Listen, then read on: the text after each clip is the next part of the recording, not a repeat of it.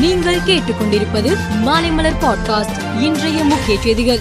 சென்னை கோவை தென்காசி மாவட்டங்களில் சுமார் முப்பது இடங்களில் தேசிய புலனாய்வு அமைப்பு அதிகாரிகள் இன்று காலை முதல் சோதனையில் ஈடுபட்டு வருகின்றனர்.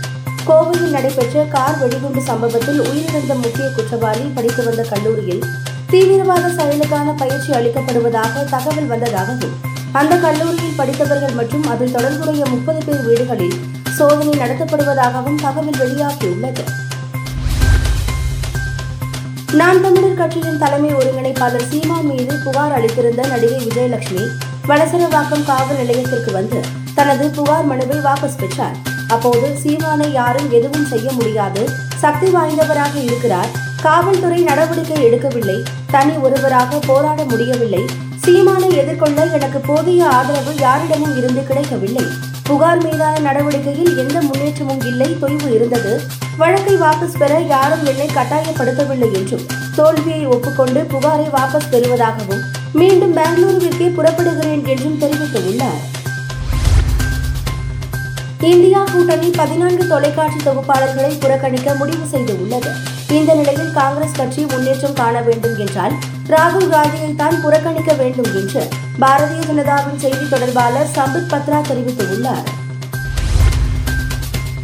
கேரள மாநிலம் கோழிக்கோடு மாவட்டத்தில் நிபா வைரஸ் காய்ச்சல் வேகமாக பரவி வருகிறது. இதனால் கேரள மாநில அரசு முன்னெச்சரிக்கை நடவடிக்கைகளை எடுத்து வருகிறது. மத்திய குழு அம்மாவட்டம் சென்று ஆய்வு நடத்தி வருகிறது.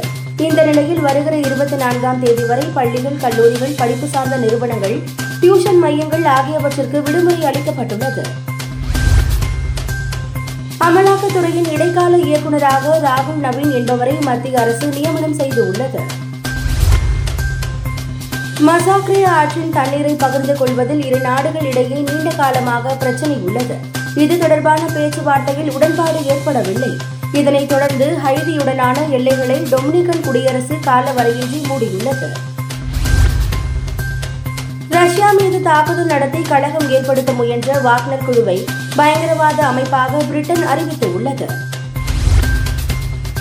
இந்தியா இலங்கை அணிகளுக்கு இடையிலான ஆசிய கோப்பை சூப்பர் போர் சுற்று ஆட்டத்தில் இந்தியா ஆறு ரன் வித்தியாசத்தில் தோல்வியடைந்தது. முதலில் பேட்டிங் செய்த வங்காளதேசம் இருநூற்று அறுபத்தி ஐந்து ரன்கள் குவித்தது. பின்னர் இருநூற்று அறுபத்தி ஆறு ரன்கள் அடித்தால் வெற்றி என்ற இலக்குடன் களம் இறங்கிய இந்தியா இருநூற்று ஐம்பத்தி ஒன்பது ரன்னில் ஆல் அவுட் ஆனது. சுப்மன் கில் நூற்று இருபத்தோரு ரன்கள் எடுத்தும் பயனில்லாமல் போனது. தென்னாப்பிரிக்கா ஆஸ்திரேலியா அணிகளுக்கு இடையிலான நான்காவது ஒருநாள் போட்டி நேற்று நடைபெற்றது. முதலில் பேட்டிங் செய்த தென்னாப்பிரிக்கா நானூற்று பதினாறு ரன்கள் குவித்தது. பின்னர் நானூற்று பதினேழு ரன்கள் அடித்தால் வெற்றி என்ற இலக்குடன் களம் இறங்கிய ஆஸ்திரேலியா இருநூற்று ஐம்பத்தி ஏழு ரன்னில் சுருண்டு தோல்வியை சந்தித்தது. இங்கிலாந்து நியூசிலாந்து அணிகளுக்கு இடையிலான நான்காவது மற்றும் கடைசி ஒருநாள் கிரிக்கெட் போட்டி நேற்று லண்டனில் நடைபெற்றது. முதலில் பேட்டிங் செய்த இங்கிலாந்து முன்னூற்று பதினோரு ரன்கள் குவித்தது. பின்னர் களம் இறங்கிய நியூசிலாந்து இருநூற்று பதினோரு ரன்னில் சுருண்டது. இதனால் நூறு ரன் வித்தியாசத்தில் வெற்றி பெற்ற இங்கிலாந்து தொடரை மூன்றுக்கு ஒன்று என வென்றது. மேலும் செய்திகளுக்கு மாலை மலர் பாட்காஸ்டை பாருங்கள்.